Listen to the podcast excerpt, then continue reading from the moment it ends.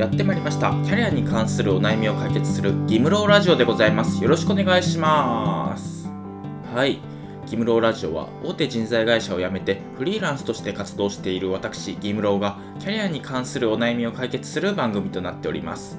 ということで今回のテーマは多くの人が知らない求人票に記載のある働き方というテーマで話していければなと思うんですが私もねキャリアアドバイザーをしてた時に結構ね求職者の人で興味はあるけど求人応募しなかったっていう人がね結構多かったんですよ。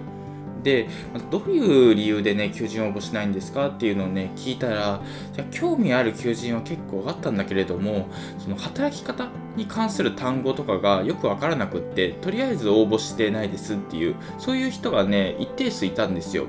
例えば、みなし残業制って書いてある。普通の残業と何が違うんだろう。なんか怖いから応募やめとこうとか。あと、年俸制って書いてある。月給と何が違うのみたいな。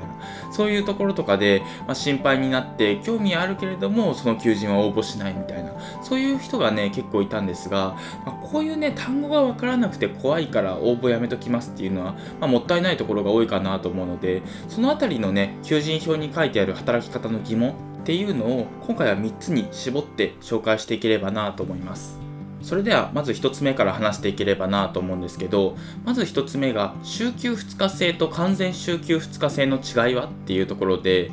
これがね結構多くの求職者がここに悩んで応募をねやめる、まあ、ポイントの一つだったりするんですけどじゃあまずね週休2日制から話していければなと思います。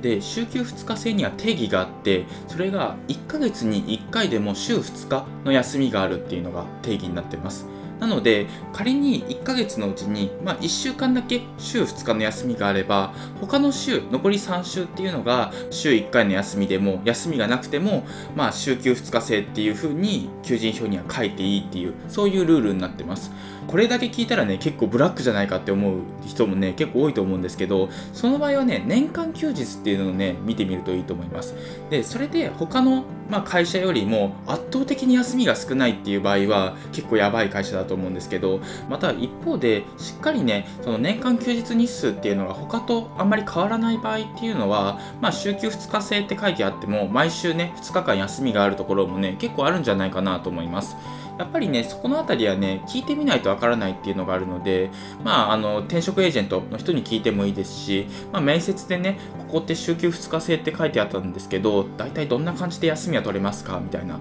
そういうのはね、聞いてみてもいいと思います。まあ、ちなみに私の経験上キャリアアドバイザーしてた時にたくさん求人見た中ではその週休2日制って書いてあってその月に1回しか週2日休みの日がないみたいな会社はね私は見たことがないですので大体の会社がね、まあ、休みっていうのはしっかり取れるのかなと思いますああと言い忘れてたんですけど週休2日制の場合はシフト制なので、まあ、固定で休みがね決まってる会社っていうのはねあの少ないかなと思いますなので、まあ、週休2日制って書いてるところは、まあ、平日とか、まあ、土日とかのどっか1回とか2回とかで、まあ、自分でシフトを組んでいくような休みになるのかなと思います。で私もねキャリアアドバイザーの時にやっぱり土日とかでねカウンセリングをねするっていうことがあったのであのまあ、週休2日制だったんですよ。なので、まあ、日曜休みでで、あと他の1日どっか休みみたいな、そういうシフトの時が多かったんですけど、やっぱり週休2日制は結構個人的には好きで、平日とかが休みになるので映画とかねいろいろ見に行きやすかったりとかもするのでだか結構楽しかったですよあの友達が少ないからね、まあ、みんなでね友達と遊ぶみたいなそういう予定がねないから個人的に週休2日制があってたのかもしれないですけどまあこういう週休2日制のいいところもありますよっていうのをね伝えられればなと思います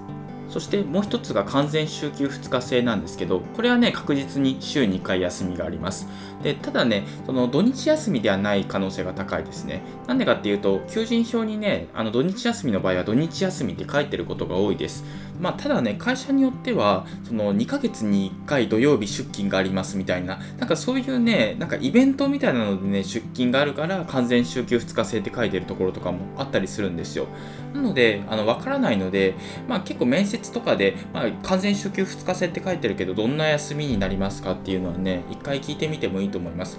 次に2つ目が、みなし残業制とは何かっていうところなんですけど、まあ、みなし残業制って、もう会社が、まあ、大体毎月これぐらい残業するだろうなっていうのを見込みで計算して、もう給料と一緒に先に残業代払っちゃいますよっていう、そういう制度なんですよ。だから、まあ、みなし残業代が30時間だとしたら、まあ、仮にその月っていうのが20時間しか残業しなくても30時間分払いますよっていう、そういう制度なんですよ。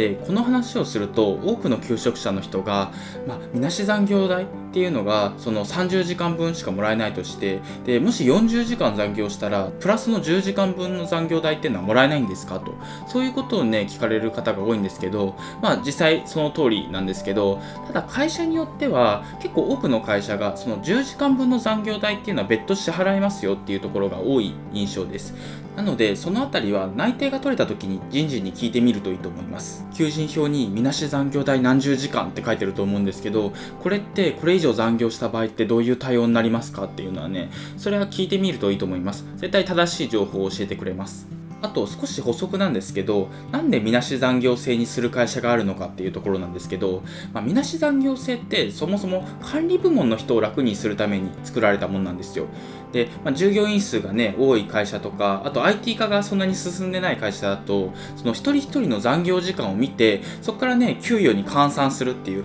この作業がね、結構めんどくさいところがあって、で、もしね、ミスがあったりしたら、ちゃんと給料払ってないことになるので、もういろいろ問題が起こるところなんですよ。だから、まあ、残業時間がね、みんな30時間ぐらいかなっていう風になったら、まあ、みなし残業代って形で最初に払っておくことで、まあ、いろんな対応が楽にミスなくできるようになるんですですよ。だから、まあ、そもそもはね、残業代以上に社員を働かせてやろうみたいな、そういう悪意があって作られた制度ではないので、まあ、そのあたりはね、まあそんなにその悪い印象を持たなくてもいいのかなっていう風に思います。そして最後3つ目が年俸制と月給制の違いはっていうところで、まあ、月給制の方はねイメージ湧く人多いかなと思うんですけど、まあ、毎月給料が出るのかなみたいなそういうイメージかなと思うんですけど実はね年俸制もね毎月給料が出るんですよでこれはね法律で決まっていてもう企業は個人に毎月給料を支払うっていうのはねもう決められてるのでもう毎月給料は出るんですけどじゃあ何が月給制と年俸制は違うのかっていうと、まあ、大きな違いは年俸制って成果主義なんですよ。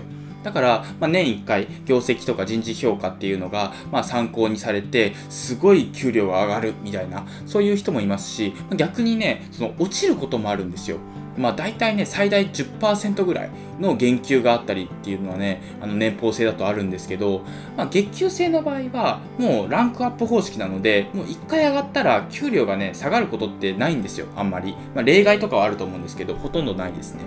で、やっぱりね、年俸制って、やっぱり外資系企業とかが採用してるところが多くって、成果主義で、まあ、成果出したら給料上がるみたいな、そういうところでね、採用されてるのが、まあ、年俸制かなと思います。というわけで今回は以上になります。今回は多くの人が知らない求人票に記載のある働き方というテーマで話してきました。